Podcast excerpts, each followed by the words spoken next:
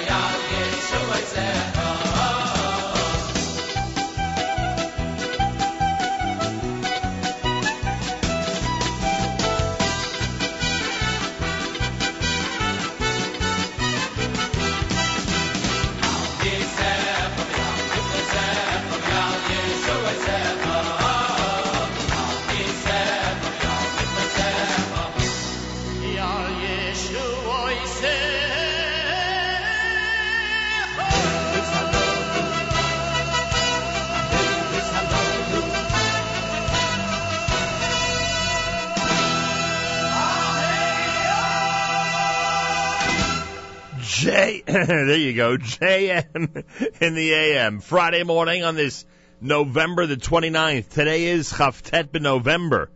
If you're heading to school today, I know a lot of folks don't have school today, but if you're heading to school today, and if you've never heard of Chaftet November, why November 29th is such an important day in Jewish history, make sure to ask your rabbi, ask your teacher today.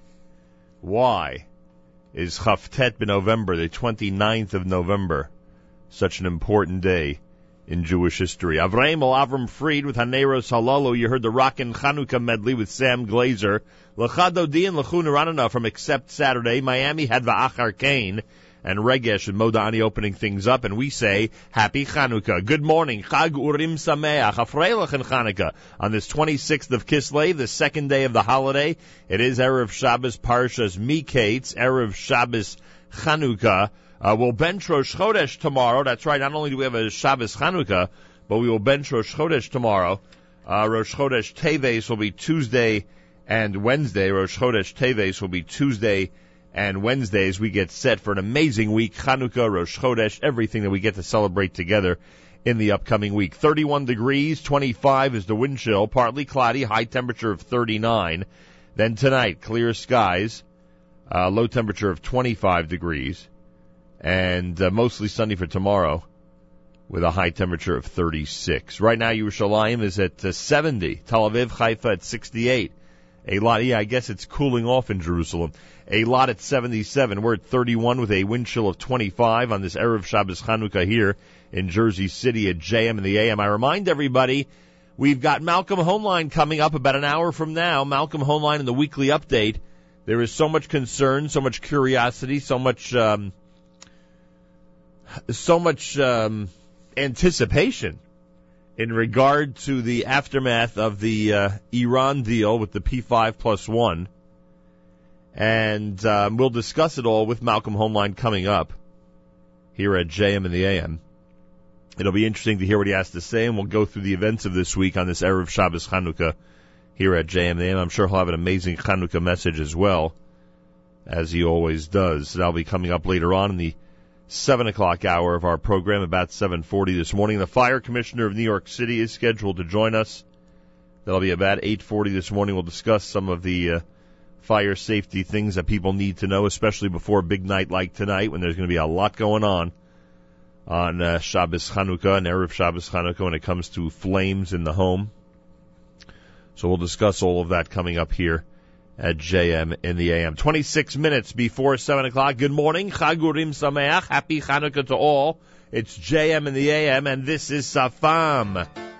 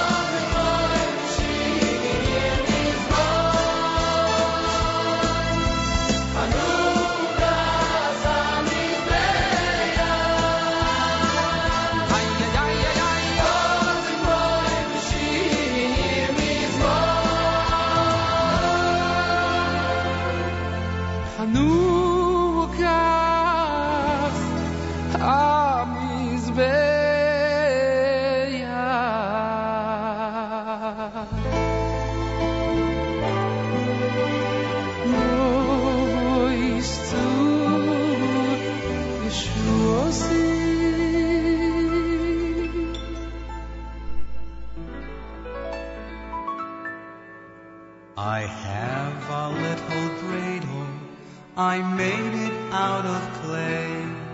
And when it's dry and ready, my dreidel I shall play. Oh, dreidel, dreidel, dreidel, I made it out of clay. And when it's dry and ready, my dreidel I shall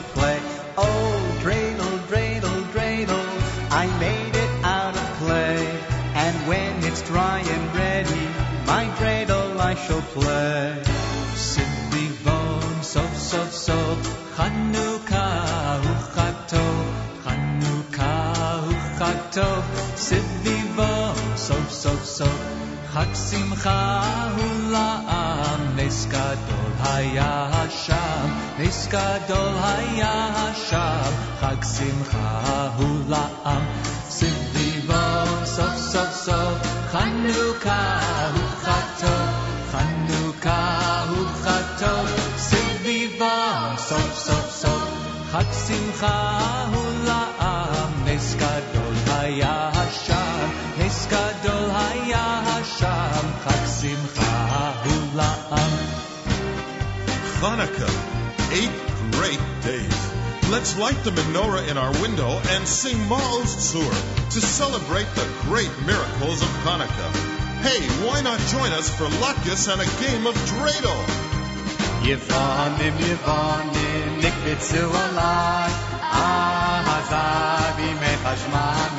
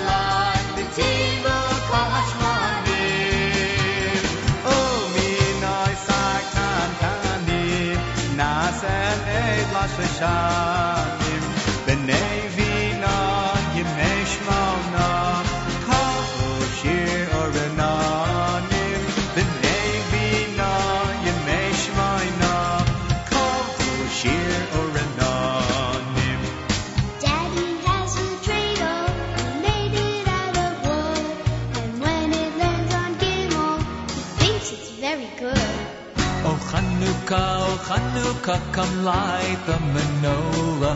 Let's have a party, we'll all dance the hora. Gather round the table, we'll give you a treat. Dreidels to play with and latkes to eat. And while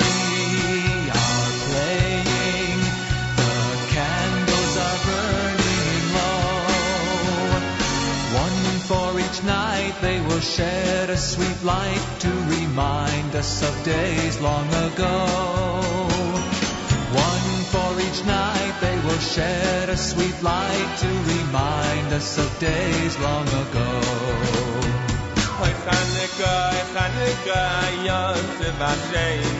Alustika, Freilicha, Nishta, noch Alle Nacht und spielen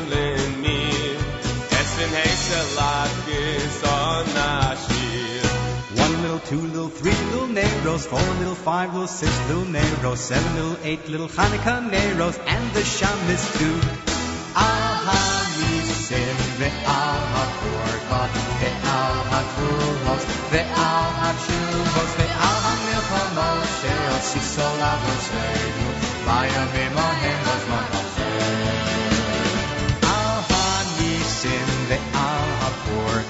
ha-korkot ve'al ha-trumos ve'al ha-tshuvos ve'al ha-milchamos she'el sisol avosenu vayamim ahem b'zman hazeh. Al hanisim ve'al hapurkan ve'al haguros ve'al hachuvos ve'al hamilchamos she'el sisal avoseinu vayomim ahem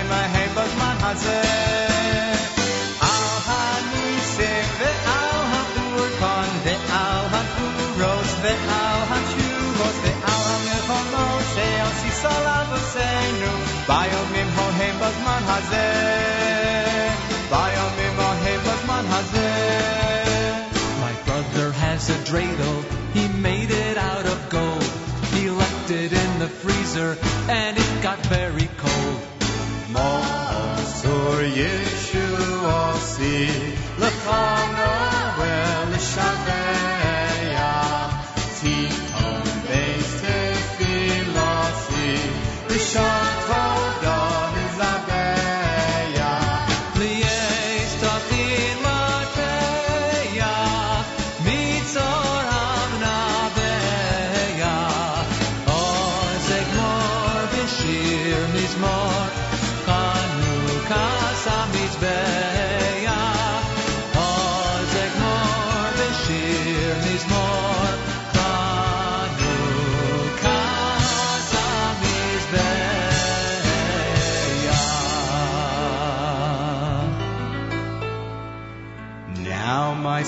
was over, I hope you had some fun.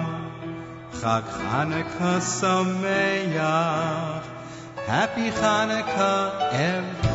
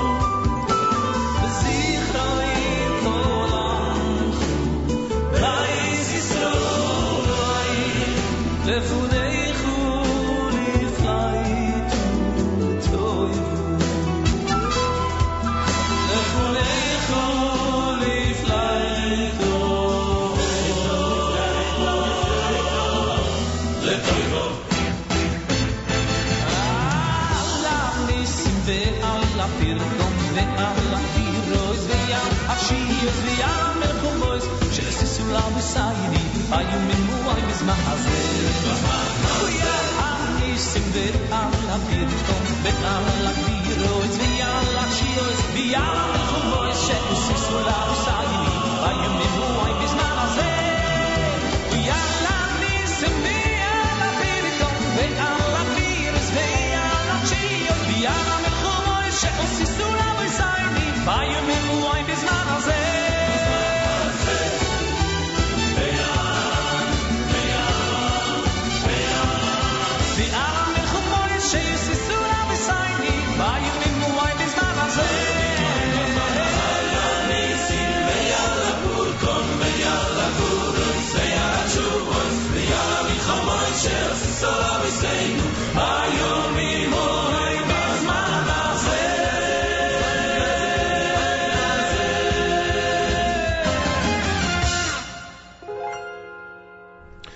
JM in the AM from the CD entitled uh, Agut Yor, that is the Chanukah medley here on a Friday, Erev Shabbos Chanukah. On this Friday morning, this Chavtet ben November, November the 29th. Again, if you're heading to school today, and some people do have school today, if you're not familiar with why the 29th of November is an important date, ask your rabbi or your teacher. Why is the 29th of November an important date? 26th of Kislev, day two of Chanukah. On this Erev Shabbos Parshas Miketz, which is usually uh, Shabbos Chanukah.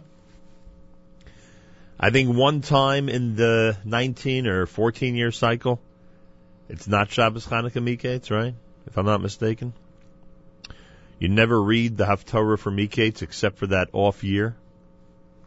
Yeah, yeah, yeah. I remember we explored this once on the air years ago. Uh, the month of Teves begins on Monday night, which means we'll bench Rosh Chodesh tomorrow, Rosh Chodesh Teves Tuesday and Wednesday. Rosh Chodesh Teves Tuesday and Wednesday. Keep that in mind. 31 degrees, the wind chill at 25, 56% humidity, winds west at 6, partly cloudy, high temperature of 39. Then tonight, clear skies, low 25. Tomorrow, mostly sunny and a high temperature 36 degrees. Yerushalayim is at 70, Tel Aviv and Haifa at 68, Eilat at 77. We're at 31 here in Jersey City as we say good morning at JM and the AM. A special shout out to David Bodner. A special shout out to David Bodner who uh, went ahead and made some uh, delicious dreidel cake pops yesterday that he shared with the Segal family. So a big thank you to David Bodner and uh, his uh, delicious uh, culinary abilities. Uh, really good, really good. And I'm told that if you follow him on Facebook at some point before Shabbos, those will be online for everybody to see and uh, to uh, and to be envious of. Yeah, they were delicious. Let me tell you. Oh, and I also have to thank um, main event caterers. Uh, we had a discussion the other day about the latkes here on Friday morning when the fire commissioner was scheduled to call in. I don't know how many of you heard that, but it seems to have made an impact out there. Uh, so main event caterers, uh, sure enough, uh, came through as usual and sent over some delicious latkes for us to enjoy. And I thank um, uh, Joey and Eddie and Marty for that wonderful gesture and uh, for letting us enjoy an Erev Shabbos Chanukah with delicious levivot.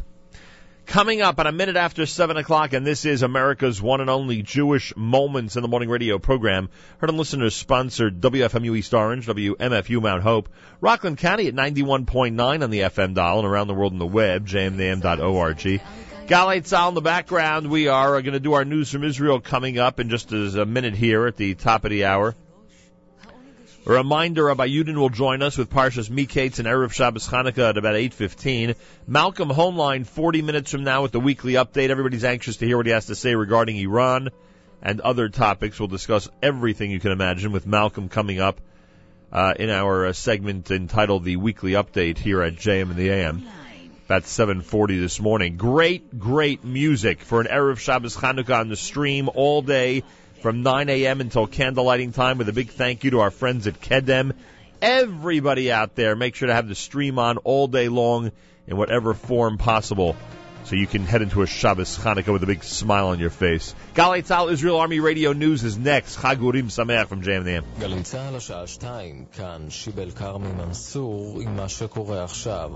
מצבה של האישה, בת 36, שהתמוטטה במהלך הפלה, התייצב, אך מוסיף להיות קשה. כתבתנו עמית תומר. מבית החולים נמסר כי הצליחו לייצב את מצבה של האישה שהגיעה לבית החולים לאחר שעברה הפלה במרפאה פרטית וקיבלה דום לב, אך מצבה ממשיך להיות קשה והיא מונשמת ומחוסרת הכרה, ככל הנראה כתוצאה מתסחיף מי שפיר. היא הועברה ליחידה לטיפול נמרץ כללי להמשך ניטור צמוד של הצוות הרפואי. בית משפט השלום בירושלים ידון בשעה שלוש בהארכת מעצרם של ארבעת החשודים ביידוי האבנים לעבר הרכב בו שהתה אביגיל בן ציון אמש. כתבנו יותם ברגר מוסר כי בשיחה עם גלי צה"ל הכחיש אביו של אחד החשודים את הקשר של בנו למעשים, אך במשטרה אומרים החשודים קשרו עצמם למעשה בחקירה. בעיראק נמצאו גופותיהם של 18 גברים. כתבתנו שרון פולבר. גופותיהם של הגברים נמצאו סמוך לעיירה סונית בצפון בגדד, כמה שעות לאחר חטיפתם על ידי חמושים שלבשו מדי צבא. מוקדם יותר היום הראו סמוך לבירה שני פיגועים בהם נהרגו ארבעה. בסוכנות הידיעות AP נכתב כי רצף התקריות מזכיר את ימיה הגרועים ביותר של המלחמה העדתית בעיראק בין הסונים והשיעים. ההסכם עם איראן אינו מאוזן ומלא בוויתורים, כך נכתב במאמר המערכת של עיתון הוושינגטון פוסט. עוד נטען כי ההסכם שבו תמך נשיא ארצות הברית אובמה בין איראן למעצמות אינו מונע למעשה מאיראן להעשיר אורניום ולהגיע לפצצה במהרה. בשערו של האקונומיסט הבריטי, לעומת זאת, נכתב מדובר בהסכם הטוב ביותר שניתן היה להגיע אליו, והוא פותח עידן חדש במזרח התיכון. ראשת ממשלת תאילנד, יינגלק צ'ינוואט, אומרת לא נקיים בחירות מוקדמות. זאת על רקע המחאה ברחובות נגדה ונגד מפלגת השלטון. הלילה שרדה ברוב גדול הממשלה התאילנדית הצבעת אי אמון, אך ברחובות התחדשו ההפגנות. בשיחה עם ה-BBC הוסיפה ראשת הממשלה לא עתיר לצבא להפעיל אלימות נגד המפגינים. שימו לב, הניסוי שאמור היה להתקיים בשעות הצהריים בכביש 6 לצפון בוטל, לכן התנועה תמשיך להתנהל כסדרה, מסר כתבנו אלדר גילרן. התחזית לסוף השבוע, קריר, אבל הגשם לא נראה באופק. הנה נחום יודוביץ' מבית דגן. צהריים טובים. לאחר שבוע חם במיוחד, סוף שבוע סגרירי משהו, אך ללא גשם. היום מעונן והטמפרטורות יורדות במידה ניכרת. מחר התחממות קלה והטמפרטורות תהיינה ממוצעות בעונה. התחלת השבוע הבא שוב התחממות ניכרת, התייבשות וטמפרטורות גבוהות מהרגיל. אלה החדשות שערך טל מוסקוביץ', בצוות לי עמרם אילת ושירי ארן. שבת שלום וחג חנוכה שמח.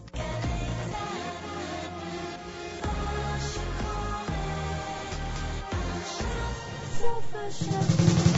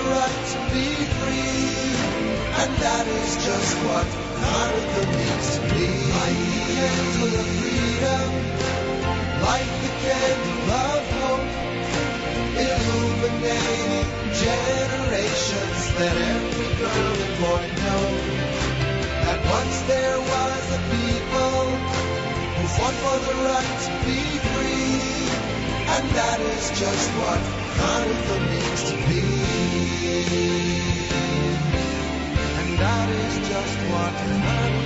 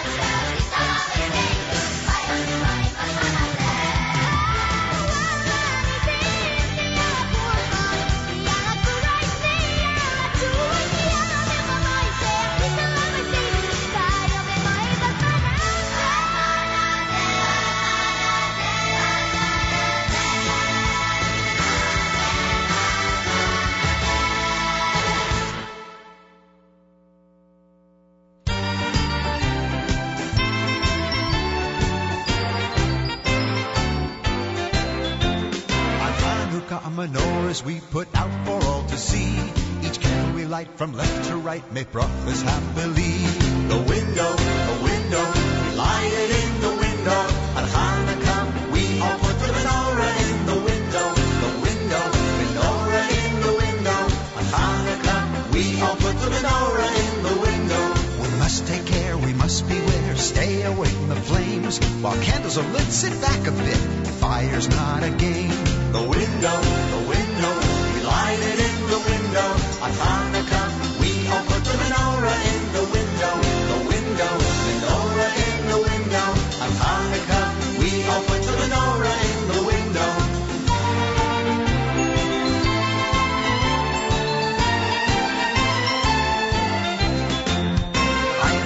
The straight and strong, the whole menorah I light. I am so tall, taller than all, and every Hanukkah night. The window, the window, we light it in the window. On Hanukkah, we all put the menorah in the window. The window, menorah in the window. On Hanukkah, we all put the menorah in the window. Some light candles, some light oil, where everyone will pass. They place the menorah outside the door in windows made of glass. The window,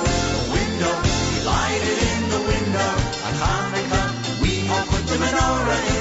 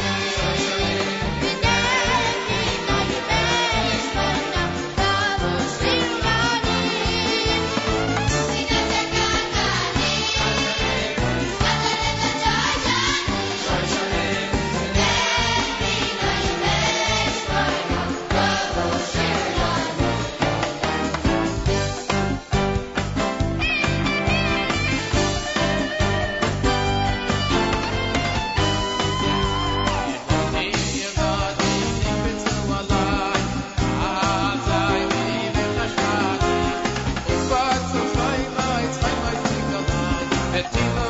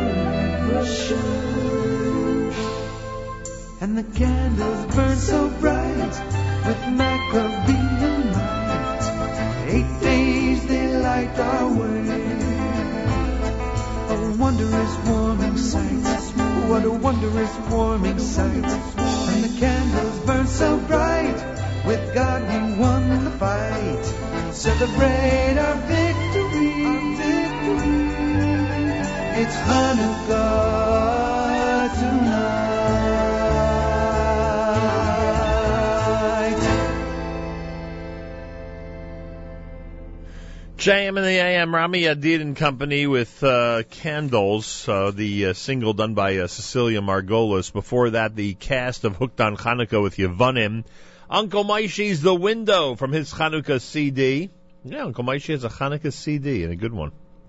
And don't forget, Uncle Moishy's in concert, or I should say, he's in a big circus with some amazing stars at Shulamit High School this coming Monday for uh, two performances. Monday, two performances. Uncle Moishy, check it out online, unclemoishy.com, jewishtickets.com, etc., etc.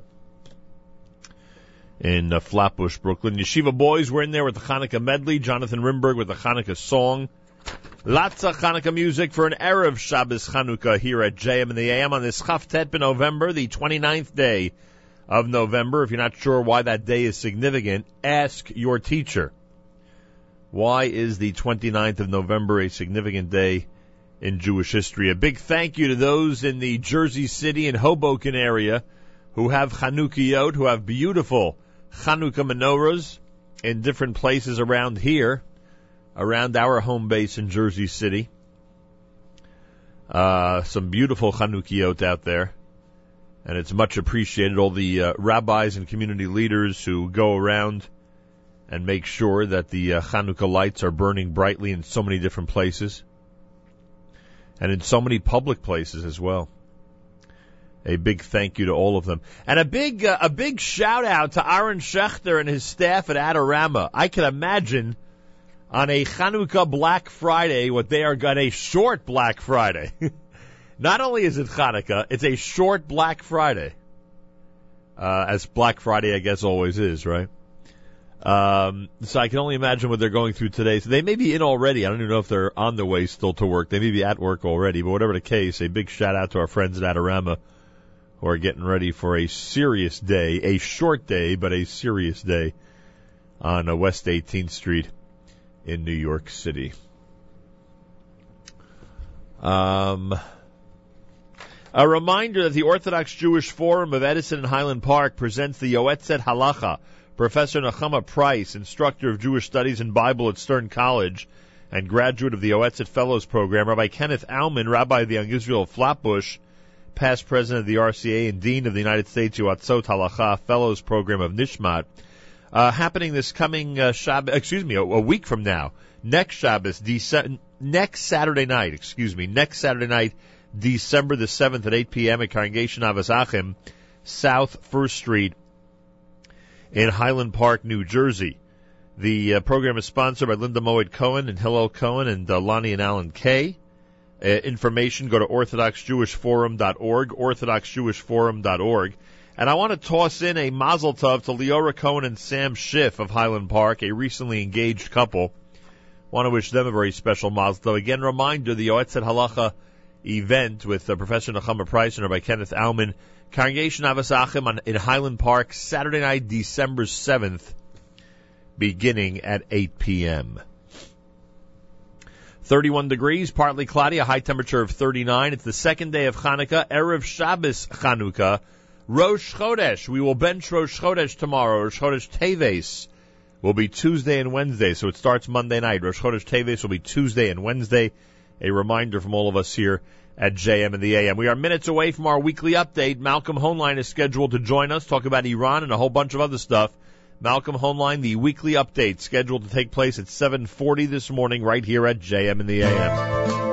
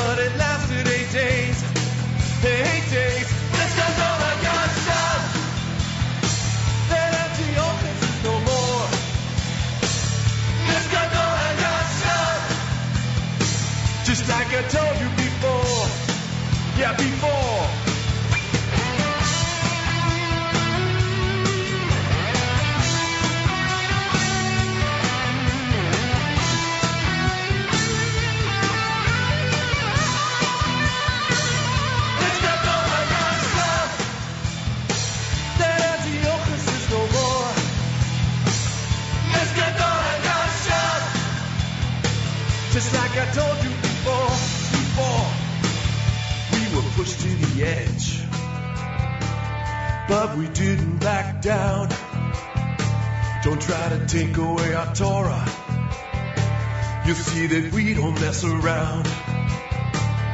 If you want it, got to live it. Got to eat it, got to breathe it. Head dive right in and you can have it. Give it a chance and you will love it.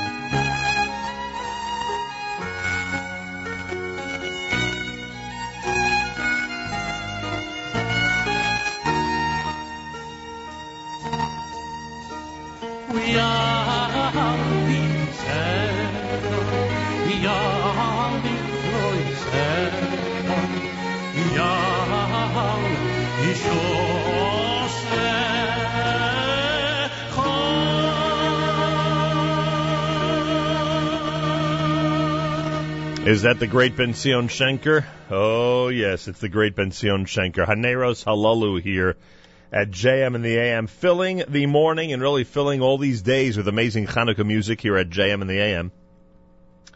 Uh, that is the uh, that is one of the great um, and nigunim from Ben Zion Shenker for Hanukkah. Before that, Sam Glaser with Nes Gadol from his Rockin' Hanukkah review. He had that song A Hanukkah to Remember. Very nice selection here at JM in the AM. And uh, before that, Rami Adid and Company with the Candle song here at JM in the AM. I want to uh, remind everybody and thank our friends at JewishWorldReview.com who continue to enthusiastically recommend to all of their readers our live stream, especially during Hanukkah. Um, when people are just thirsting and starving for great Jewish content, Hanukkah time. It's amazing what this holiday has become and uh, for so many, even those who are not necessarily running to light candles on time in their home. And uh, uh, JewishWorldView.com provides amazing articles, great commentary, really an amazing uh, array of uh, different items you could print out before Shabbos and to spend uh, all your free time over Shabbos enjoying and learning from. So check it out, JewishWorldView.com. Um, uh, check them out online, become a uh, subscriber and you will benefit from it. JM in the AM at 14 minutes before the hour, partly cloudy, a high temperature of 39. Malcolm Hoenlein with a weekly update in just a moment. And a reminder that the fire commissioner of New York City, Sal Cassano, will join us. This is a big Shabbos. It's Erev Shabbos Chanukah.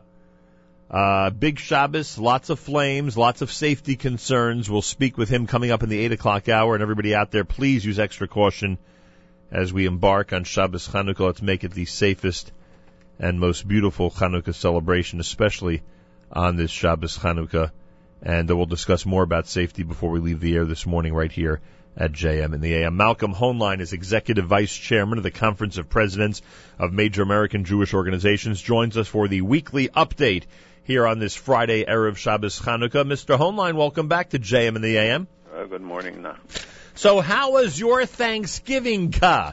Did you find it uh, unbelievable that this term became so part of the vernacular in this country that the President of the United States used it in the opening part of his Hanukkah message to the Jewish people in America? Uh, it is quite remarkable, but it shows you the power of the internet, the power of media, that a term that has no meaning can get such universal acceptance and people using it. And there are many who rightly point out the danger of this kind of uh, mishing because it's no longer Thanksgiving. So does that mean that it's no longer the Ukkah part? uh, we have to remember is for eight days, and the significance are are really uh, not parallel. So this attempt to merge everything you know, is reflective in those polls that come out where we blur all the differences. And again, I'm not putting down this. Uh, right. I know it was meant to be cute, but I think it takes on. You know, it's like Christmaka and things like that, right. that, that one hears in different times. Yeah, you know, I, I forgot about the seriousness of uh, you know diluting these things and. Yeah, I didn't even think. I just thought it was unbelievable that even he included it in the Hanukkah message. But you're right. There's even greater significance to it. By the way, uh, I do want to remind our audience that on Tuesday, December the 10th, the five synagogues of White Plains Israel Action Committee and the Westchester Jewish Council presents the challenges of Israel and American Jewry today. A nuclear Iran, the Palestinians, and the Arab winter. That's Tuesday, December 10th at 7:30 p.m. If you are in that area, make sure uh, to circle your calendar for December 10th because there will be a conversation with Malcolm Hoenlein moderated by Dr. Eric Mandel. It's going to be at Temple Israel Center on Old Mamaroneck Road up in White Plains. And for information, you could go to their website or dial 914-948-2800. So we're not the only ones who are begging you to share your opinions regarding Iran and all that. And obviously all the other, uh, um, events that we find out about, we will uh, tell everybody about. Um, and and we will get to Malcolm's Hanukkah message coming up before we wrap up this morning. So don't worry about that, folks. He always has a very important message on erev Shabbos Hanukkah. But of course, we begin uh, with the uh, with what's been going on. Uh, over the last uh, many days, really since we last spoke, uh, we left the air last week wondering if there'd be a deal, and then of course over the weekend we found out what type of deal there is, and we need some details from you, Mr. Hoenlein. But here's how I want to begin, because before this deal became official, um, which of course was Saturday night, Sunday morning, depending where in the world you are, uh, before it became official, the New York Times, and I apologize to all those who refer to it as the New York Slimes and really hate the fact that I'm quoting them so often in recent weeks, but they're an important benchmark when it comes to how the media covers things out there. The New York Times on Saturday morning of last week had an opening paragraph analyzing the situation regarding the P5 plus one and the negotiations in Geneva with Iran. And this, these were, these were the couple of sentences that were used in the opening paragraph of the top story of the paper to explain what the offer was to Iran and why they would go for this deal and why it's so beneficial to everybody who's involved to go ahead with this deal.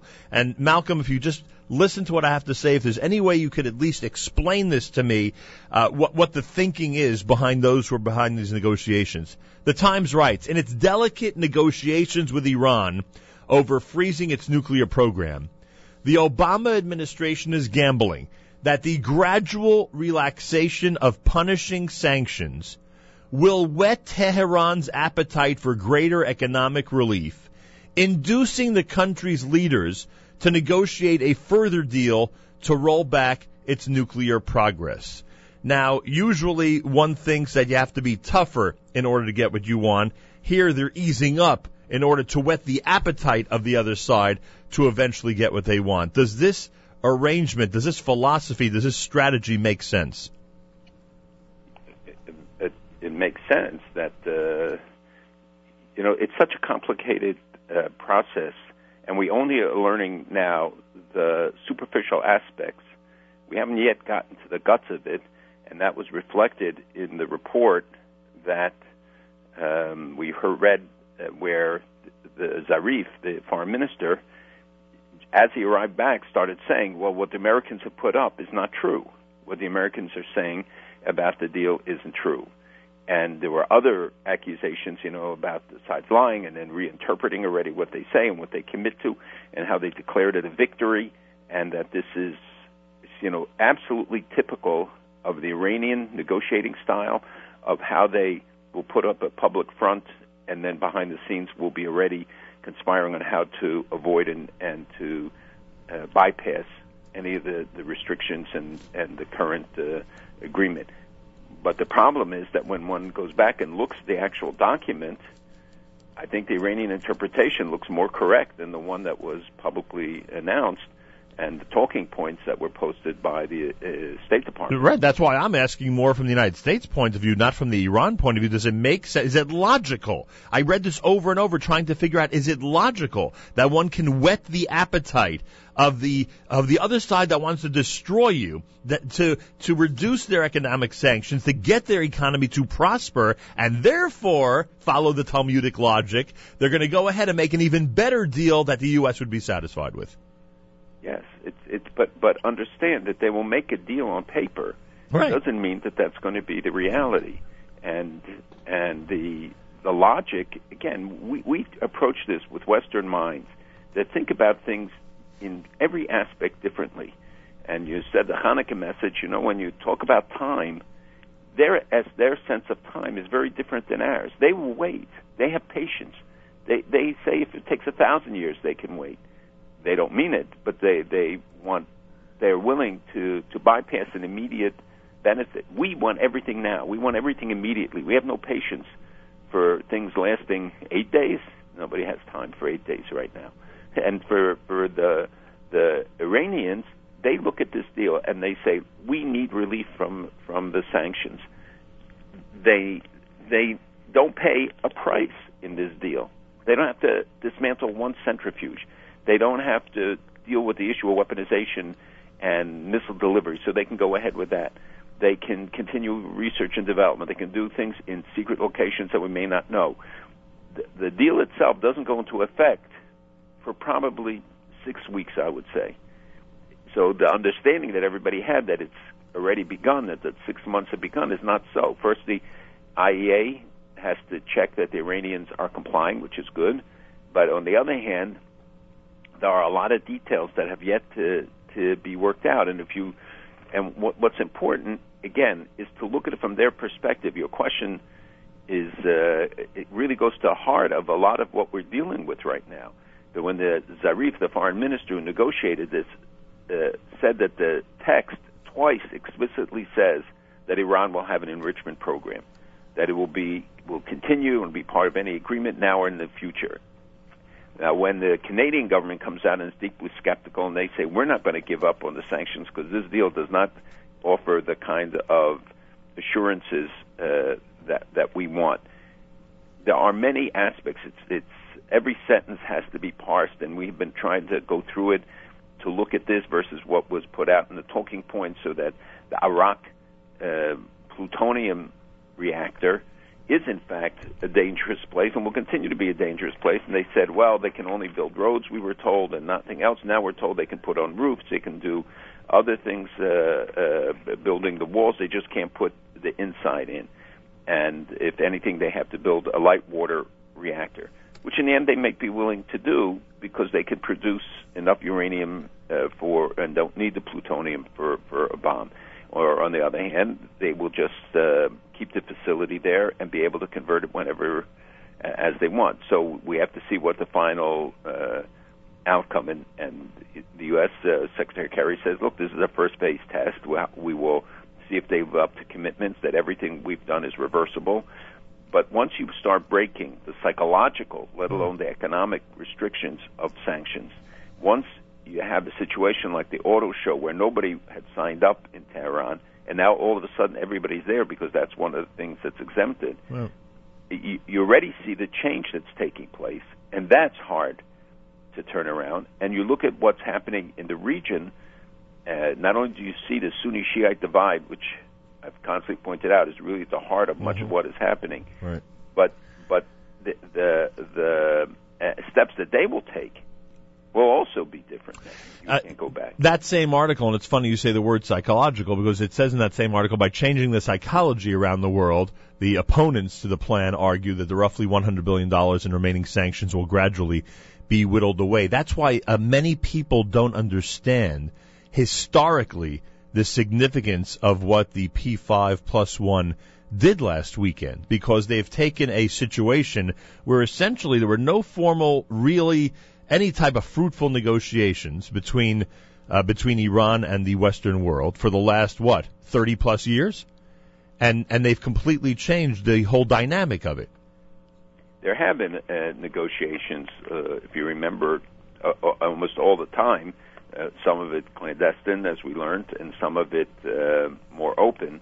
But the we had negotiations where uh, Rouhani, the new president, who everybody's touting, uh, is was the negotiator, and he wrote a book telling how he lied Right. and obfuscated, and and uh, during the, those negotiations, which went on for many years with the European three uh, representing the Western pow- powers, came to nothing. So, well, how would you put it? Not negotiation, but we never had a formal agreement. Is that what you would say? Yeah, absolutely. Right. But uh, I- and to go to the point of it, if you read what uh, Khamenei has said, and that is, don't be fooled by your smiling partners, by the smile of the people you negotiate with, and that's exactly what's happening to us. That Zarif puts on a smile. I mean, uh, Rouhani. When we forget all of his history, we, we it, it covers over, and I'm saying it's deliberate, but that's the net result and you you end up with a, a, a situation where we have legitimized a regime that has executed hundreds of people since Rouhani came into power, continues all of their terrorism support, expands their role in Syria, and I and I would bet that they earn themselves through this either by agreement or by fact uh, a seat at the Syrian negotiations. Uh, uh, we learn about all the secret talks that took place that, that people did not know about that went on for, for months uh, and that uh, Israel found out about through their own uh, uh, sources, as did uh, Great Britain or, or France actually even earlier. And I had heard about it, and I asked whether there were talks. Unfortunately, I, I used a specific name, I guess, and that they could say no to that, but not not to the uh, real reality. Is, is that something that you, you would not have told us about that, correct? Even if you were told, you would not have told us about that. Right. Okay. Um, breaking news overnight. This uh, nuclear facility in Iran that uh, suffered the damage of an earthquake and eight people were killed plus many injured. Is that the main facility in Iran? That was uh, yeah. Well, first of all, there are are three facilities that we deal with. Natanz and Fordo are two, plus Arak, which is the plutonium. Plus, there are other facilities, I believe, and uh, so they have everything redundant. One of the things they learned is that from uh, Multiple locations. Pardon me. Multiple locations. Multiple locations back up. So you got 20,000 centrifuges in place. They can continue to enrich no matter what, and they will just keep this, the, the centrifuges spinning. And under the agreement, by the way, they're now allowed to put in new ones, but they are allowed to replace any that burn out. So yes, rather than right. cutting the number, and and uh, there is a limitation, but the the fact is that the and the stockpile is not supposed to be increased. There are loopholes everywhere. And we and maybe during the six weeks they can increase. Right. When does the when does the measure of the stockpile that can't be surpassed begin? Right. And if you look at what they say the agreement, and if you look at the actual text, it says on the 20% uranium that some of it will be destroyed, but uh, or gotten rid of, and some of it will be converted into gas, which, by the way, can be reverted back to to its dangerous form. Um, uh, so the one that did get hit with the earthquake, you would say was one of these significant facilities in Iran. Absolutely. America's one and only Jewish Moments in the Morning radio program, heard on listeners sponsored WFMU East Orange, WMFU Mount Hope, Rockland County at 91.9 in the FM dial, around the world on the web, jmintheam.org. Malcolm Hoenlein is with us, weekly update here on this Chavtet in November, significant date in Jewish history. If you don't know why, ask your teacher today or research it yourself. And if need be, I'll announce it before the end of the show, but it is the 29th of November, what we, or what they refer to in Israel as Chavtet in November. Speaking of Israel, by the way, and it was, uh, uh, quite a news week. Uh, so so much of it dominated by the uh, passing of Arik Einstein, who we know is a significant figure in Israeli history. I'm wondering if that distracted Israel from what was going on with these negotiations with Iran. With, with Iran, it certainly didn't dis, dis, distract Prime Minister Netanyahu, who came out with some very strong statements. Uh, in reacting to um, uh, the deal, he called it a, a historic mistake. And and you know what people asked me this week? It's funny because um, knowing you'd be on, of course. Um, and I know what people's intentions are with this, but uh, they're so curious if any other U.S. administration, in your opinion, would have been behind this deal. If a Secretary of State from another president would have been behind this deal, I don't know if you're even comfortable answering that in any type of definitive manner. But the reaction of the Prime Minister was very interesting. In fact, we have a report here the this came from a member of Knesset who, of course, remained anonymous. The prime minister made it clear to the most powerful man on earth that if he intends to stay the most powerful man on earth, it's important to make a change in American policy because the practical result of his current policy is liable to lead him to the same failure that the Americans absorbed in North Korea and Pakistan and Iran could be next in line. That was the message conveyed by Prime Minister Netanyahu to President Obama in a private telephone call Sunday to discuss the interim deal on Iran's nuclear program. Senior Israeli lawmaker in Netanyahu's coalition said this to the Jerusalem Post. Do you think, Malcolm, that it was this harsh and Netanyahu really let the president have it? Well, I wasn't on the call, and I don't think this uh, the official you referred to was on the call. He was, uh, I think, conveying the essence of what had been said. If the exact words have been used, there have been harsh exchanges over uh, uh, the last couple of weeks. By the way, the same kind of sentiment was expressed by an Arab by Arab leaders in the in the last few days about America's role in the Middle East and what the future role will be. So, specifically, Saudi Arabian Arab leaders. That kind of Arab leader, but uh, look, they've been saying a lot of things, both privately and publicly and privately. Even though some of them have come out subsequently with a more moderate approach, let's say, to to the deal, a very skeptical uh, but somewhat supportive uh, after numerous conversations. But I know in private and in, in reality, they're all looking to make sure that they're going, not going to be left behind and are working on their own uh, nuclear deal. So I think what what the message here is that you have to look at this long term. That while you may feel that you accomplished something with a short term deal, and it may have, it, it certainly it puts you know keeps them at where they are right now. At most, maybe it puts the breakout point a month or two months by most uh, estimates um, uh, back, but not not more than that. Um, so, and and Iran is not many months away from having a bomb, so they can sit back at this point and say, okay, you know, we can get relief from the sanctions, which is the most important thing, and the pressure from internal uh, the population has been demanding of them, and still not have to sacrifice that they can come out and say we are a nuclear power guys. We're we're there. This is a recognition of it. We have uh, haven't lived up to any of the conditions of the security council resolutions like dismantling the whole all of their centrifuges getting rid of all of their stockpiles and then negotiating where they can get it from what kind of facilities can exist here it's a recognition of the reality of what is and probably what will be Right. A moment ago, you mentioned how certain Arab countries are reacting in an almost similar way to however Prime Minister Netanyahu, you know, exactly reacted to the President of the United States.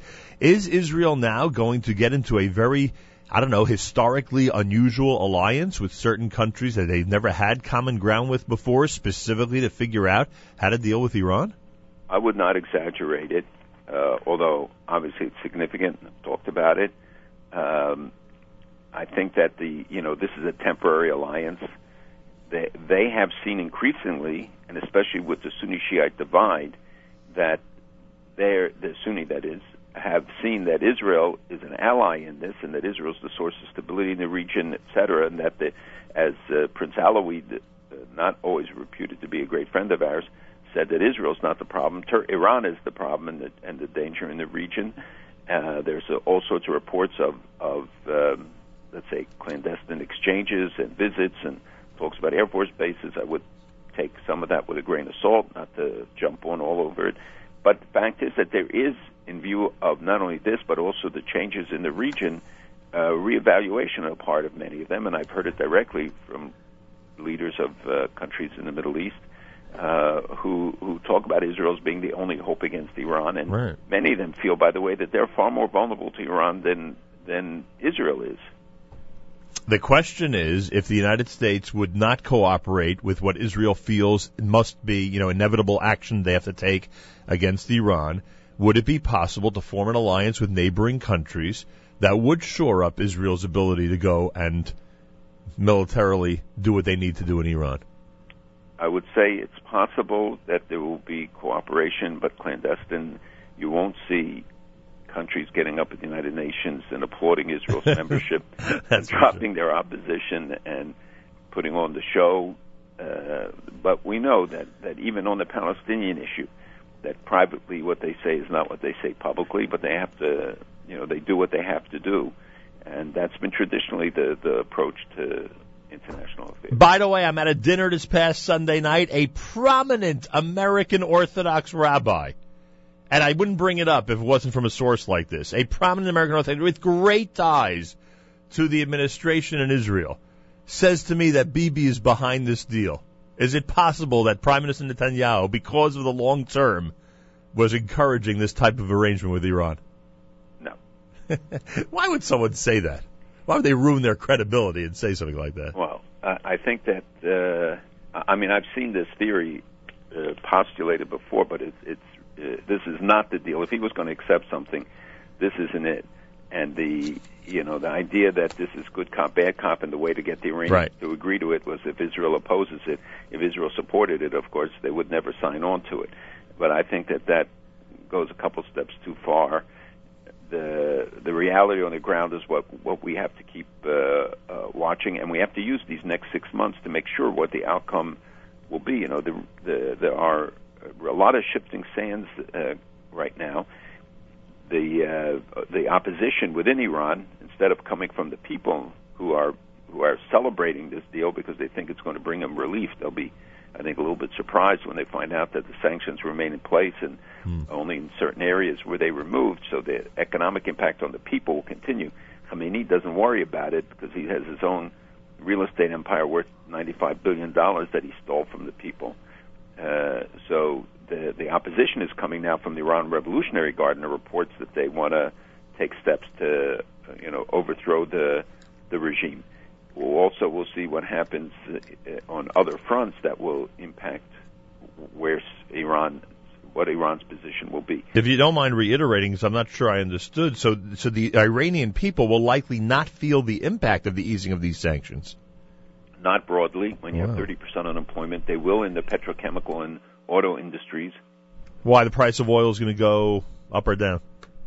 Uh, oil w- will stay more or less the same because Iran wasn't that big a factor, but uh, because the uh, the sanctions on petrochemicals, sales of petrochemicals, gold refining, and um, and the sale of gold uh, and uh, what was the third thing? Oh, oh, auto kits that that for the auto industry. Those are the sanctions that were relieved, as well as some several billion dollars in frozen funds that will be uh, released. Although during this time, the sanctions will still deprive Iran of a much larger amount of money. But in terms of jobs, it will begin and it will bring in, as as we noted, with all the auto companies, the oil companies are back there negotiating. Uh, it will bring jobs to to partial popu- uh, part of the population, but the others, the banking and other uh, restrictions, still remain in place, including the cap on their oil exports You know, there's a rumor that the United States and Hezbollah are now in negotiations, through London. There is such a report. and that would be a first in terms of the West sitting down with Hezbollah or not. I think that there are all the time things going on. Uh, I would not be surprised if it were true that there were some talks because of the Syrian situation, and then know, they know that in order to get a deal in Syria, which is a major target, you know, they have the conference coming up. Um, it, would involve having to have Hezbollah go along, but Hezbollah is not a free agent. Hezbollah is a tool of Iran. So, uh, again, uh, there are a lot of these reports. We're going to see more and more of it. Some of them will be true. I see a report now. Iran sees implementation of nuclear deals starting by early January, and, and I'm sure by the time we get there, it'll be early February. Well, and and the question is, what happens in the six months? What if Right. they don't make a deal? Do, does it get extended another six months? That's another point. That Netanyahu said that it, you know, you really have to come to hard lines. And Yeah. you know, Kerry is going to the Middle East this week, this coming week. Uh, the idea is that, uh, and the president said that they would consult with Saudi Arabia and Israel, et cetera, to talk about what has to be included in the in the final uh, in the final agreement. That this is only a first step and that it's gotten them to the point where they're negotiating uh, an agreement. And if people feel the uh, benefit of the release of some of these um, restrictions, that they're going to demand more. That's uh, some of the thinking. But but the truth is that the decision's not the people's. The decision is the government's. Now we'll see. Will they really cooperate with the International Atomic Energy Agency? Will they? How many times do we catch them cheating? And will we just dismiss these things as minor violations so we don't understand that this is part of the modus operandi and that this is all a setup because they're going to emerge from this declaring that they are a nuclear power. This is North Korea. This is the ex- experience we've had with them all along, and um, I I think that that we have to monitor every single aspect of this, be skeptical of anything they say or disbelieve everything they say, and let them prove it. It was interesting that while they, the same day that this was going on, that 60 planes were in Israel from Greece and Italy and the United States doing joint maneuvers, uh, an operation called uh, Blue Flag. And uh, the report is that there's going to be very extensive U.S.-Israeli war games the day after the deal is signed. I, I again would not yet bet that that was the case. I, I don't know if I should hope that there would be or would not be. Listen, it's going on all the time. U.S.-Israel military cooperation is actually very good. Everybody extols it. They all talk about it. Um, So then the United States administration can never dismiss the possibility of cooperating with Israel in an action in the Middle East. They can never take it completely well, off the look, table. uh, the chief of staff Dempsey said that if Israel takes action, we will live up to our obligations. But at the same time, we see many reports that uh, prime minister has been pressed by the president, and it's going to be very hard while the negotiations are going on to carry out an attack unless some specific revelation, you know, comes back. Uh, and they they will do show things. They'll invite IEA inspectors to Yeah, look at things, and they sure. will highlight all this stuff. But it doesn't mean anything uh, in, in the end unless the permanent agreement is such that it it really has such safeguards. You cannot open any door that Iran won't just march through, and its its legitimacy has already been restored in the international community. You will see Iran playing much more of a role, and that they are they rightly claim that their isolation has ended, that they are now uh, back into the in the middle of the international community. You know what it reminds me of when you talk about the IEA visiting? Uh, I, I hate to say it, and it's a chilling example, but it, a reminder of the Red Cross visiting the camps during World War II, right? When they were invited into. Uh, to see the show places. Yeah. Uh, the propaganda films about how wonderful life was. How come nobody talks about the executions? How many nobody is tying this to the terrorism network? And what does what does the deal have to do to end that? Uh, again, you know, just read what Khamenei says: "Do not trust the enemy who smiles at you." They learned the lesson. They're doing it. all we got to do is listen to him. And listen, but that's the point. It's exactly right, Nachum. And, how many times do we say you got to listen to what these guys say?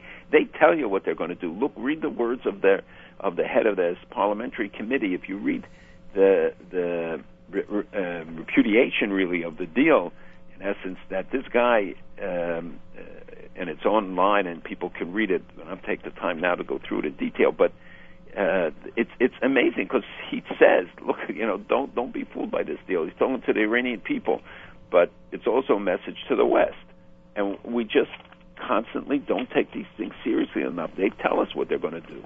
No question about it. By the way, did any reaction surprise you in the aftermath of the uh, uh, the deal last weekend? Obviously, Bibi. You know that's not a surprise. Some of the Arab states you mentioned, but any member of the Obama administration, a congressional member, a uh, prime minister or president of another country, anything surprise you, or or were you happy with anyone's specific uh, reaction to the deal? Well, I think Senator Schumer and some other members of the Senate came out appropriately uh, skeptical uh, and saying that they believe that we have to move ahead with the legislation. Um angered by part of it, especially finding out about the secret negotiations, which Congress was not informed about.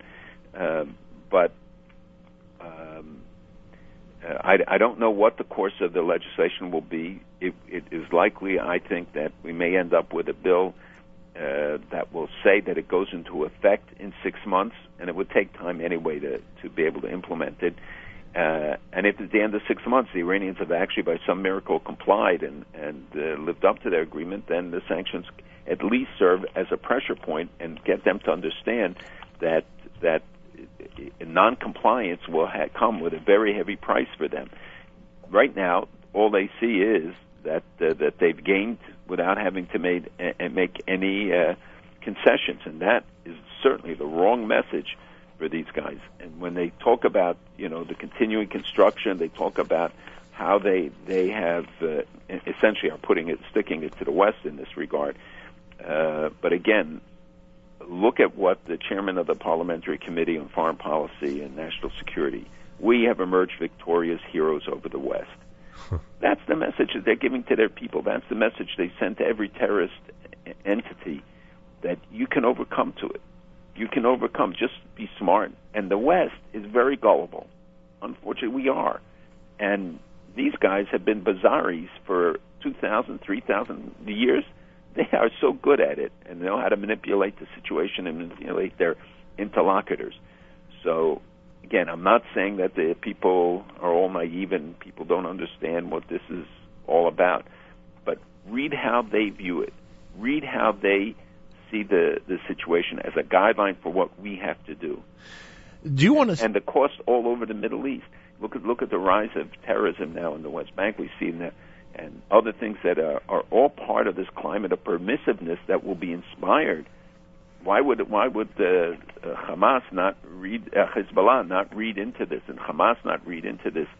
That again, you can get away with everything if you're smart. Do you want to see the rhetoric on the pro-Israel street uh, tempered a bit? Do you do you not like to hear people run around saying how the, you know President Obama has sold Israel down the river? Is there a different way to put that, or that doesn't bother you so much? No, it does bother me. Not not so much the the message. It's, the words do matter. The American people don't want to see their president, even if they don't like him and don't trust him, as the majority don't right now. Uh, but they don't want their president uh, this abroad. They can do it here at home very well. Right. They uh, and and uh, I will tell you that we also have to remember. First of all, they're going to be in power for three more years. Second, the United States and Israel need each other on many other grounds. We just saw this week the UN passed six anti-Israel resolutions, and uh, that the continued campaign against Israel and, and the U.S. is one of the few, if not sometimes the only ally who really stands uh, with Israel in in this time. Uh, and it, it's unbelievable that one of the resolutions condemns Israel's treatment of the Syrian people. Here they make have three million refugees, a million children amongst them, eleven thousand children killed, and uh, and they're talking about Israel's treatment while Israel's hospitals are treating the Syrians who are escaping the massacre in Syria. Just to highlight the the irrationality of of these resolutions, but so we, shouldn't you know, think that we can break all ties and we can just dismiss everybody and that there's no consequence for it. Uh, I think that that when you have such an important issue, it's got to be stated clearly. It's got to be confronted. We learned the lessons from the past that you don't dismiss it, and whatever the price ultimately will be, we have to do what we need to do. But the question is how you phrase it, how you deal with it. Don't think you can burn every bridge right away. This is a long-term battle. This is not that we are engaged in. This is not going to go away. This is a fight for the next six months or eight months uh, for the first phase, and then for the second phase. And if the United States is not taking the lead, and if the United States won't fight on these issues, believe me, the Europeans won't be there. And who knows for how long after that, after the six months in the year. You know? This is a, a long-term uh, and again, I, I would say we should remember that it's not just for Israel. I would, on, I want to see the Arab leaders out there more. I want to see where where's everybody else who's going to be endangered. All the Muslim countries of Central Asia, the Europeans who are going to face this, the Iran's nuclear umbrella before we will. Uh, I want to see where are all these people uh, when it comes to to speaking out you know, he, they're right, the Iranians, that they made cosmetic concessions and that they continue to preserve their primary goal. We have to make sure that is not the case. We Right. cannot emerge from this with Iran having the nuclear capacity intact. You know, we, we embolden everybody to challenge us. Look what the Chinese are doing over their airspace. Mhm. Uh, so many things that remind us of the need to be consistent and stand up, and nobody should be able to misunderstand the message that we're send we we send on this. All right, uh, very quick Hanukkah message. I don't usually steer your holiday message, Malcolm, but today I just feel the need to. We focus so much on the miracle of the oil, the military victory, and so many other important aspects of the holiday. Sometimes we forget that probably the most, if not one of the most, uh, that one of the most, if not the most important aspect of the holiday is that uh, Jewish sovereignty and rule over the land of Israel continued for quite a while after the victory. And I think it's an important message for people to remember this Hanukkah. and that it was the result of the few that when people get depressed and say, look, the whole world's against us, first of all, that's not true. Second of all, we have a miraculous situation. We have an independent Jewish state that is a world power, that was Netanyahu who drove this. Can you imagine if he weren't there fighting on the front line? This issue would never have been engaged in the way it is That's right. we would have seen a very different outcome. And while people sometimes are uncomfortable with what he says, believe me, it, it, I can tell you the other, the flip side of it is that without his strong stand, this outcome would have been very different. And and I think he drove the negotiations, uh, at, at least them to to hold back. And the threat of an Israeli strike ha, is what is driving the process as much as the sanctions is what drove Iran to to the table. And I know that people get depressed when uh, they hear that we didn't even talk about some of the increase in, in the violence in, in and Shomron and the presence of the Salafi jihadi groups and some of the other things that um, are, are taking place. But if you look overall, Israel's situation today, their National Security Council's annual assessment shows that it's better than it was. That the, the number of threats are more limited. Sure, Hezbollah remains a threat to Hamas and these things, but overall, there's no existential threat to Israel. There's no Jewish community not free to leave the country in which it lives for the first time in I don't know 2,000 years. The the the situation of Jews is really rabim b'yad me'atim. That that is the key. That Jews never did it because we had the majority people behind us. We never won because of our own power, though we have to have it. But the essence is that we are that we take the right course. It's Rabim b'yad me'atim, Temeim b'yad tehorim, Rishon biat tzaddikim. If we do the right thing, that we do it in honest and direct ways, and that we remember our responsibilities and have a clear vision of it. And God plays His role. The miracles continue to happen. We just don't take time to recognize them and to celebrate them. It's time that the miracles of those days are happening in our times. We just have to prove ourselves worthy of them and show that we appreciate them. Phenomenal. Happy Hanukkah, and we'll speak again next week. God willing. Malcolm Hoenlein is Executive Vice Chairman of the Conference of Presidents of Major American Jewish Organizations. We are here next week. There will be a weekly update next Friday. It's two Fridays from now uh, that I will be off, but we will be here next week. And then uh, after that break in two weeks, we'll pick things up again. Weekly update Friday morning, 7:40 Eastern Time on the stream at jmintheam.org, and of course on our stations at our home bases at 91.1 FM, 90.1 FM in the Catskills, and in Rockland County at 91.9 on the FM dial. JM in the AM Friday on this Erev Shabbos Hanukkah this time, and the Fire Commissioner of New York will join us coming up this time each and every Friday morning, every Erev Shabbos. With great pleasure, we present Rabbi Benjamin Yudin, spiritual, spiritual leader of Congregation Shomrei Torah in Fair Lawn, New Jersey, to address the entire listening audience concerning the Torah portion of the week. Good morning, Rabbi Yudin. Good morning, Nachum. Good Erev Shabbos, everybody, and a Freiliche Hanukkah, everybody. Tomorrow we have the privilege of reading Parshas Miketz.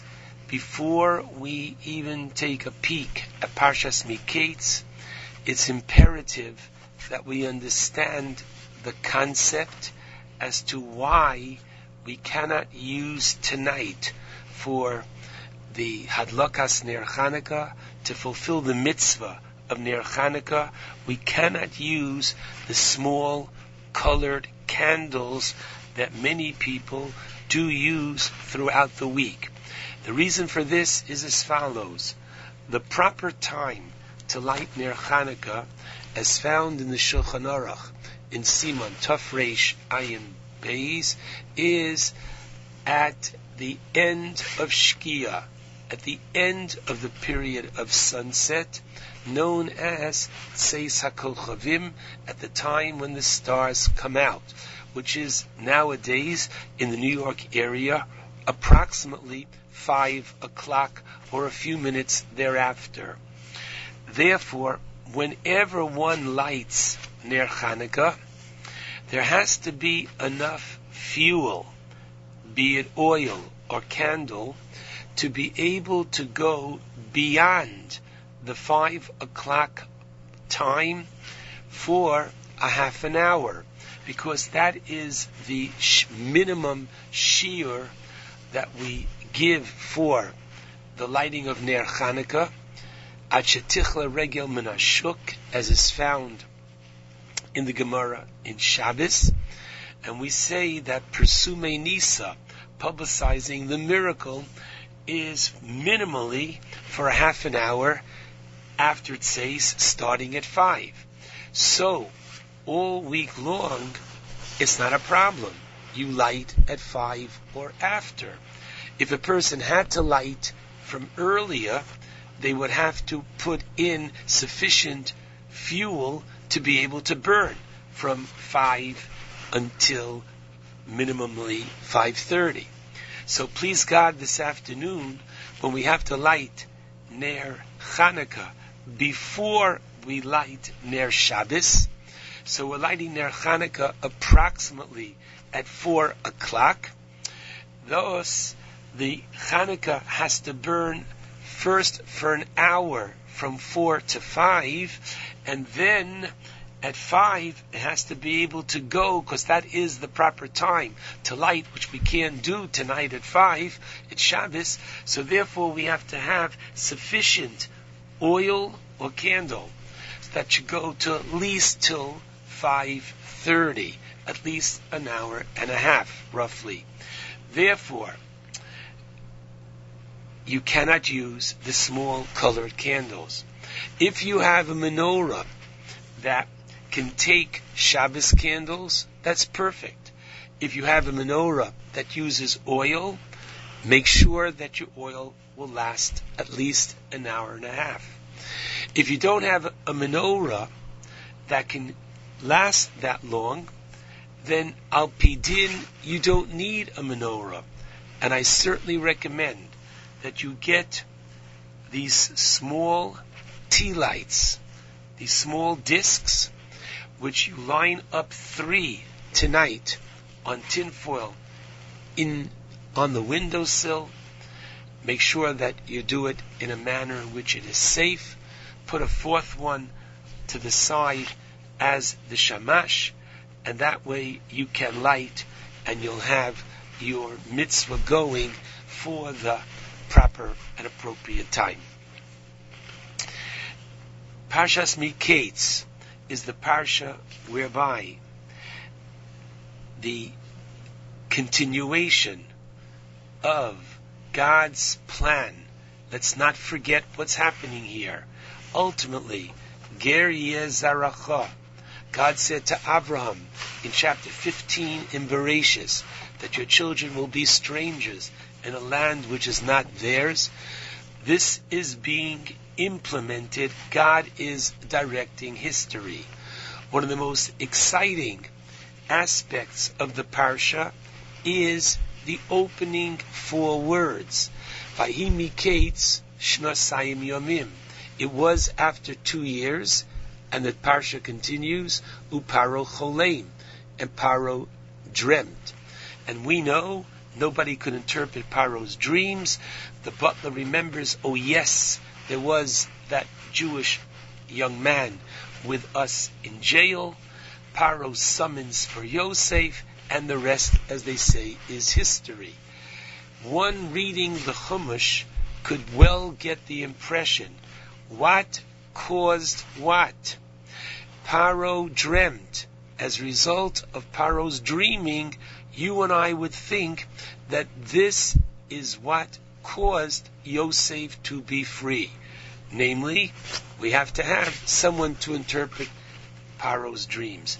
And the rabbis tell us in the Medrash, Kates, God put literally an end to the choshech, to the darkness of Yosef being in Mitzrayim, and because Yosef's extended sentence that God imposed upon him for putting too much trust in the butler at the end of last week's parasha, saying twice to the butler, please remember me, remember me. The exact language said Yosef the following. Oh my, he says, you shall remember me. Where is it? He says, right after he interprets Yosef, the dream of the butler, he says, Kiyim Zachartani, remember me, and Vizkartani, mention me to Paro, because he put too much trust in the butler. God extended his sentence for two years. Now that it's the end of the two years and Yosef has to come out of jail, how is he going to come out of jail? He's going to come out of jail by the means of Paro dreaming. But it's not Paro's dream that caused him to come out. It's Yosef needing to come out that causes Paro to dream. I believe there's a very powerful connection between the Parsha and Hanukkah. And you might see it in the following way. The Gemara asks, as we're all familiar, in Shabbos 21b, my Hanukkah, what is the primary miracle? And we shouldn't forget the military victory of the Rabim b'yad me'atim, of the many in the hands of the few, which we say in the Al Hanisim. But as we light the menorah, we remember the miracle of the oil. And if you think about it, this miracle of the oil is different from most miracles which God brought on behalf of his nation, Israel. Most miracles are a kind of miracles of salvation. Egyptian were in hot pursuit of the Jewish nation. What's going to happen? God says, leave it to me, and the water splits. So God creates a miracle to save the Jewish people. I have several million people in the desert, and there is no food around. God provides a miracle to save the several million people. The miracle of Hanukkah was not a miracle of salvation. The rabbis are convinced that the whole miracle was unnecessary because given the majority of the people and the oil were impure, from the letter of the law we could have lit the menorah with impure oil. The miracle of finding the pure oil, the miracle of that one jar extending not just for one day but for eight days, was God's winking to the Jewish people. It was a miracle of love. It was a miracle of demonstration that I am with you. It was a miracle of showing the special relationship between God and Israel. And what do we find in this week's parsha? Not only the very dreaming that Paro dreams at that quote appropriate time now that Yosef has to get out of jail but as the Talmud tells us in Brachos 57b that a dream is one sixtieth of nevuah of prophecy. God winks in the dream and gives a little bit of prophecy that Yosef is able to then go and interpret. And the very bringing of Yosef, imagine, Yosef is in jail for 10 plus 2, 12 years. And now that he's being taken out of jail, what does the Torah tell us? Literally, that Vayikra es Yosef, Paro calls for, and they call Yosef, Vayiritzuhu min habor and literally they rushed him. They go from one extreme to another, from one moment when he's in captivity to another moment that he becomes literally the second most important person in the world. If that is not a divine wink, I don't know what is. And so, what's happening in the parsha is God showing His hashgacha pratis, His involvement in in Yosef, and in the Jewish nation, in bringing about the prophecy and fulfilling it, which He gave to Abraham. And I believe that this is exactly what each of us has to realize when we are privileged to light the menorah. We say in the Haneros Halalu, we're not permitted to get benefit from these lights. Because after all, we should remind ourselves they lit candles every single night. They didn't have electricity. If they wanted to see what was for dinner, they lit candles. If they wanted to do any reading at nighttime, they lit candles. So Manishtana, what's going to be different about lighting a candle on the night of Hanukkah and throughout the week of Hanukkah? Ah, the answer is that Ein Lanu Rishus Lishtamesh Bohem, that specifically the fact that all other candles are lit for the utilitarian purpose, and these candles we're lighting for no other reason but l'osam bilvad, but to see them. Now I ask you, when you're going to look at your candles tonight, what are you supposed to think about? What are you supposed to see? You can't get any benefit from it, so I'd like to suggest you to see the wink of God. You're to remind yourselves collectively and personally that as God was with them in their dangerous, challenging times, so is He with us. He's with us collectively. We go and we look at Eretz Yisrael, Al Tiftach Peh, surrounded by, nothing's changed, and He is Shomer Yisrael. He protects us. You look and you see how Bli Ayin Hara, as a nation, we are progressing. Yes, we have our challenges, as the report uh, indicated.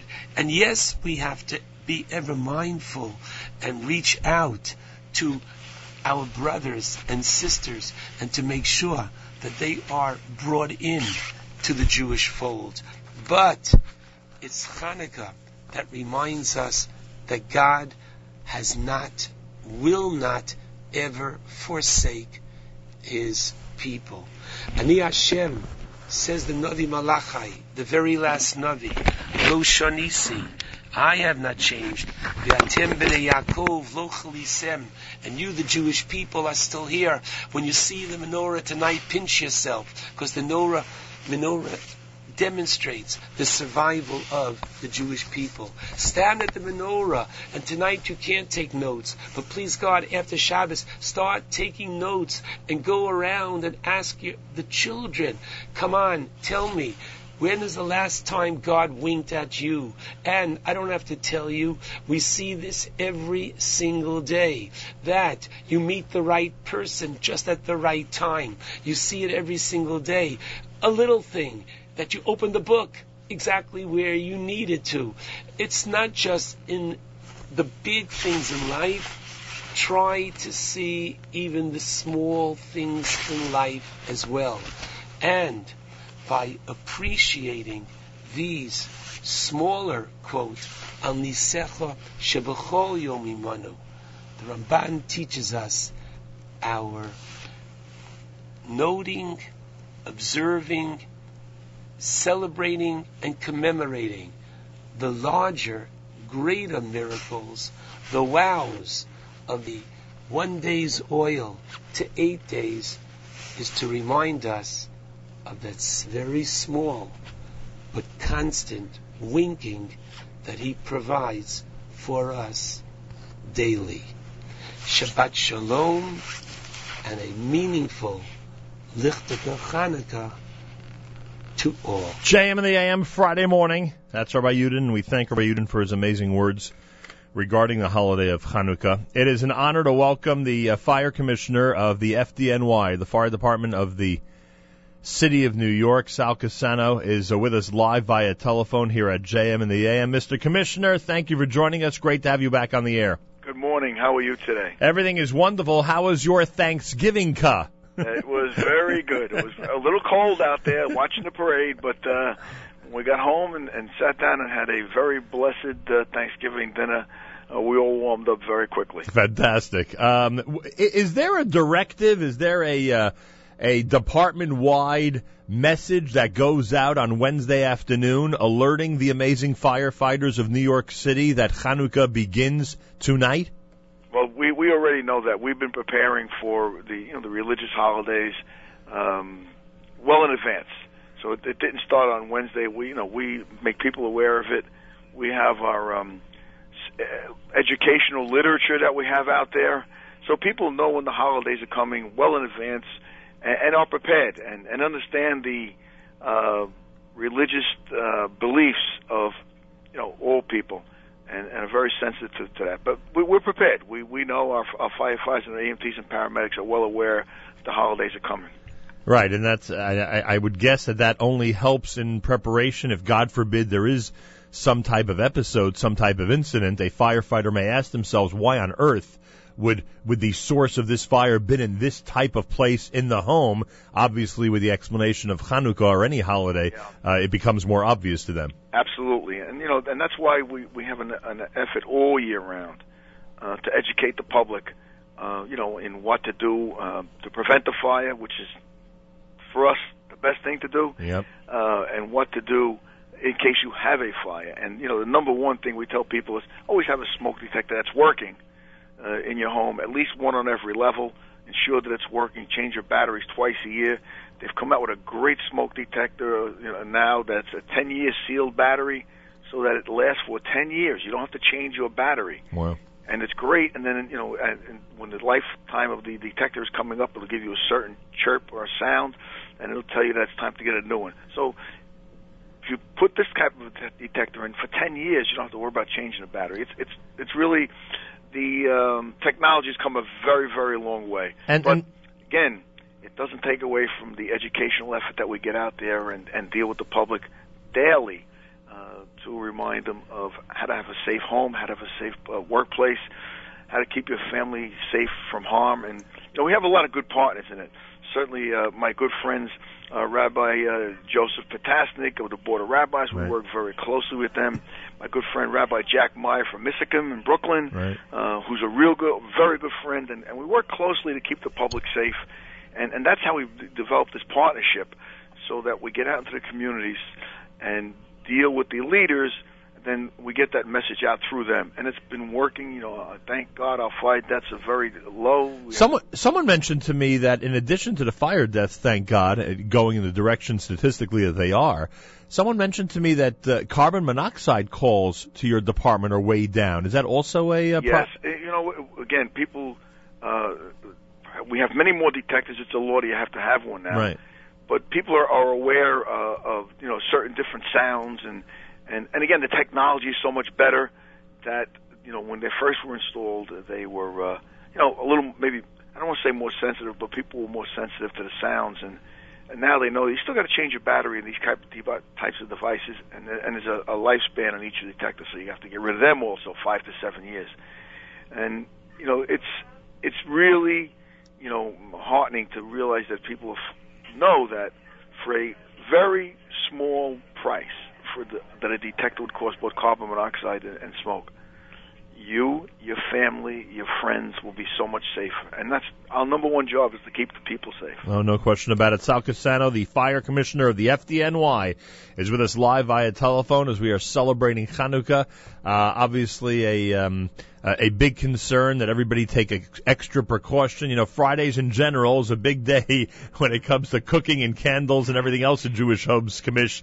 So, so there's a lot of reminders out there. But one of the most important things is people have to study in advance where they're putting those candles. You're always concerned about drapes and Venetian blinds and unsteady tables and and places where where if someone walks by, they would easily, you know, the the table or the uh, menorah itself would easily collapse. Uh, all those things are of great concern to you. Absolutely. You know, again, we don't want to take people's, uh, you know, religious uh, beliefs and, and religious customs out of their life. That, I mean, we we know how important it is. So that's why we try to get as much information out to the public. Like, you know, and for instance, candle flies, they- They've always been around. They- They're they're down. We just seem to have recently had a, a spate of candle fires. Mm. But we we tell people use sturdy candle holders. You know, make sure that uh, they're uh, non-combustible, glass or metal. Uh, don't use one with shades. Uh, place the candles four feet away from curtains or draperies, blinds. Uh, place definitely place candles out of the reach of small children or pets. We've seen pets knock knock over candles in the past, and don't leave burning candles unattended. Uh, make sure that people's you know, you know when you near your hair is always uh, t- up, you know, Right. out of out of the way, and, and the same thing with long sleeves uh, and you know baggy uh, clothing. Right. Uh, stay away from candles with them. And again, um, they they can be safe if they're used in a safe way, uh, but just keep them out of the reach of children and pets. And again, when when when people are searching for chametz, keep the candles away from the bedding, the tablecloth, Wait, clothing. wait a second, Commish. Everyone's going to panic now, thinking Passover's right around the corner. No, Wait. nope, nope. We're, we're, we're hitting we're hitting all holidays here. You know, you know what kind of panic goes through the community if they think that Pesach is right around the corner. No, well, listen, I don't get on as often as I'd like to, so I want to get that message out for all year round. Eh, well, you're right, but I, I think we've already established a tradition that you're going to join us then as well. By the way, you know there's a lot of frying going on in hot oil this holiday, right? It's Hanukkah after all, so people have to be concerned about that and keeping Yeah. little little kids away from it. And also, Commissioner, if you don't mind uh, agreeing with me on this one, tonight. A lot of people, because of course we want the candles to burn until they go out, but at the same time it's Shabbos Hanukkah, which means a lot of people are going to be visiting others this evening and, you know, going over for dinner maybe to someone else's home. You don't want unattended flames. You don't want people leaving their house or apartment tonight and leaving a flame unattended, right? Absolutely not. Simple as that. One of our big educational purposes is to tell people don't leave candles unattended. You think it's it's innocuous? It's not. You never know what could happen. Even even with a with candles that are on some sort of a protective device, I'm not comfortable telling people that they can leave them. We tell them, please, they they can burn down when you're home, but just don't leave them unattended. Uh, we've been to so many fires in the past where people did that and didn't understand the Right. gravity of the situation. And I, you know, it's getting out there, but everybody wants to take a chance and say it's okay. Commissioner Cassano, I can't thank you enough. You're an amazing friend of every community and neighborhood in New York City. Uh, the fire, uh, the the firefighters are incredible. You know what your staff is all about. Oh, you, yes. You have an you have an amazing, amazing, incredible people working for you, and uh, I know that from our community, uh, uh, what you and your department does is so much appreciated. So thank you so much. I wish you a season's greetings, great holiday season, and it should be a it should be a very safe one for all of us. Absolutely. And people can go on our website, go to fdny.nyc.gov. They can get all the educational information they need that we spoke about and so much more for different types of events. We love to keep the public safe. It's our job. Firefighters love what they're doing, but the, the, their number one um, mission is to keep people safe. And we No can do that all together, working very closely. No so question thank you so much for allowing me to, you know, educate the public a little bit. But they can also go on our website to get all the information we spoke about and much more. Ah, God bless you. Thanks so much for so joining much. us. There he is, uh, Sal Cassano, Fire Commissioner of the FDNY. A big thank you to Yanky Meyer, who again arranged for the commissioner to be with us this morning and to give amazing safety tips and just increase the awareness out there. Let's make it the safest holiday, the safest Hanukkah ever. And uh, that's around the world. Hey, it's the Fire Commissioner of New York. Everybody around the world could heed his advice, of course. It's New York City, you know, the big New York City. If you're listening from some remote place in, on the globe, that's the Fire Commissioner of New York City. Uh, by the way, uh, on the subject of safety and what you need to know on the Friday of Hanukkah, because there's a lot of travel today, a lot of people are visiting friends and relatives for Shabbos Hanukkah. That we know. There's a lot of movement. According to someone who spoke to us this morning, people who left Lakewood, New Jersey for destinations around Brooklyn, Monsey, wherever they were heading last week, they they could have left at 1 p.m. and and and, and God forbid may have missed. Although I think in the story I heard they just barely made getting to where they had to be for Shabbos. So if you're in remote locations going to far away, not remote locations, but if you're if you're on the on the fringe of our neighborhoods and you're heading to places that can, that normally take an hour or more to get to, uh, get ready. It's Black Friday. There may be a tremendous amount of traffic on those roadways. So leave a lot of extra time. You want it to leave at one. People are suggesting you leave at eleven or twelve, um, and hopefully everybody will get to where they need to get uh, before Shabbos Chanukah begins, and hopefully with plenty of time. We'll bench Rosh Chodesh tomorrow. Rosh Chodesh Teves will be Tuesday and Wednesday. Erev Shabbos Chanukah, JM in the AM.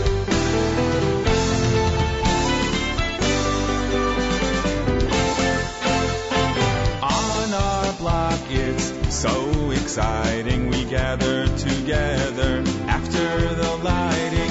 Hanukkah is here, time to celebrate. Ha'hem bazman hazeh. We play dreidel sitting on the floor. Yossi brings donuts and sings Maoz Tzur. The Newmans bring the lakis, so hot and delicious. Ha'hem bazman hazeh.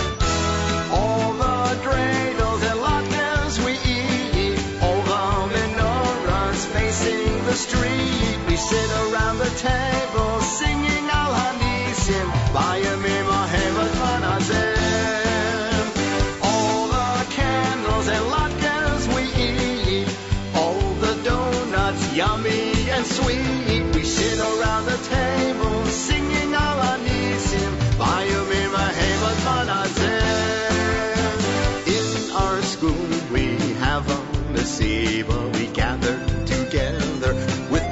Shira. Shani brings the music. Tova the streamers. Hanukkah is such a joyous time. We say Al Hanisim and Hallel too. We thank Hashem for helping us through. We give tzedakah and proudly celebrate. Bayamim Ahem Bazman Hazeh.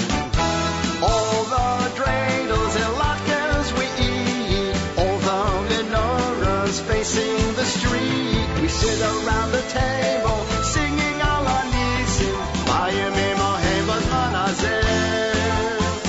All the candles and latkes we eat, all the donuts yummy and sweet. We sit around the table singing all our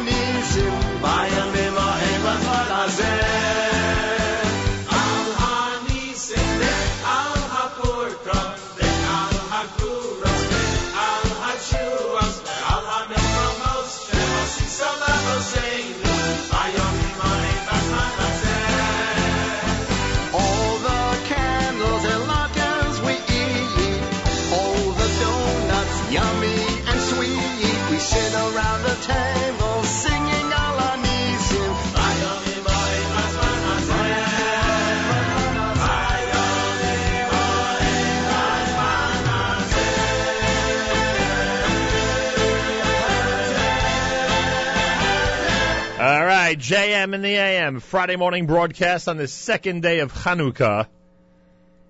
And uh, wishing everybody a Freilich and Chanukah Chag Urim Sameach. As uh, we just uh, continue to celebrate every single day here at JM in the AM. Monday morning, we're back. And I hope that you'll, uh, I hope that you'll be here listening in starting Monday morning at 6 a.m. Don't forget Saturday Night Segal with Avrami. I believe it is a repeated Saturday Night Segal, if I'm not mistaken. JM Sunday with Matis on Sunday of Chanukah coming up at 7 a.m. Sunday morning on our stream and plenty more. Time to take a Shabbos with Journeys at JM in the AM. The sun is going down. It's shining through the trees. Another week's gone by. Become a memory. So throw away your hammer. There's nothing left to do. Go on home and find the gift that's waiting there for you. Oh, it's time to say good Shabbos. Cause all your work is done. Gonna spend the day together with the Holy One. Say a special blessing on a cup that's filled with wine. Man and his creator, it's a very special sign. Your candles will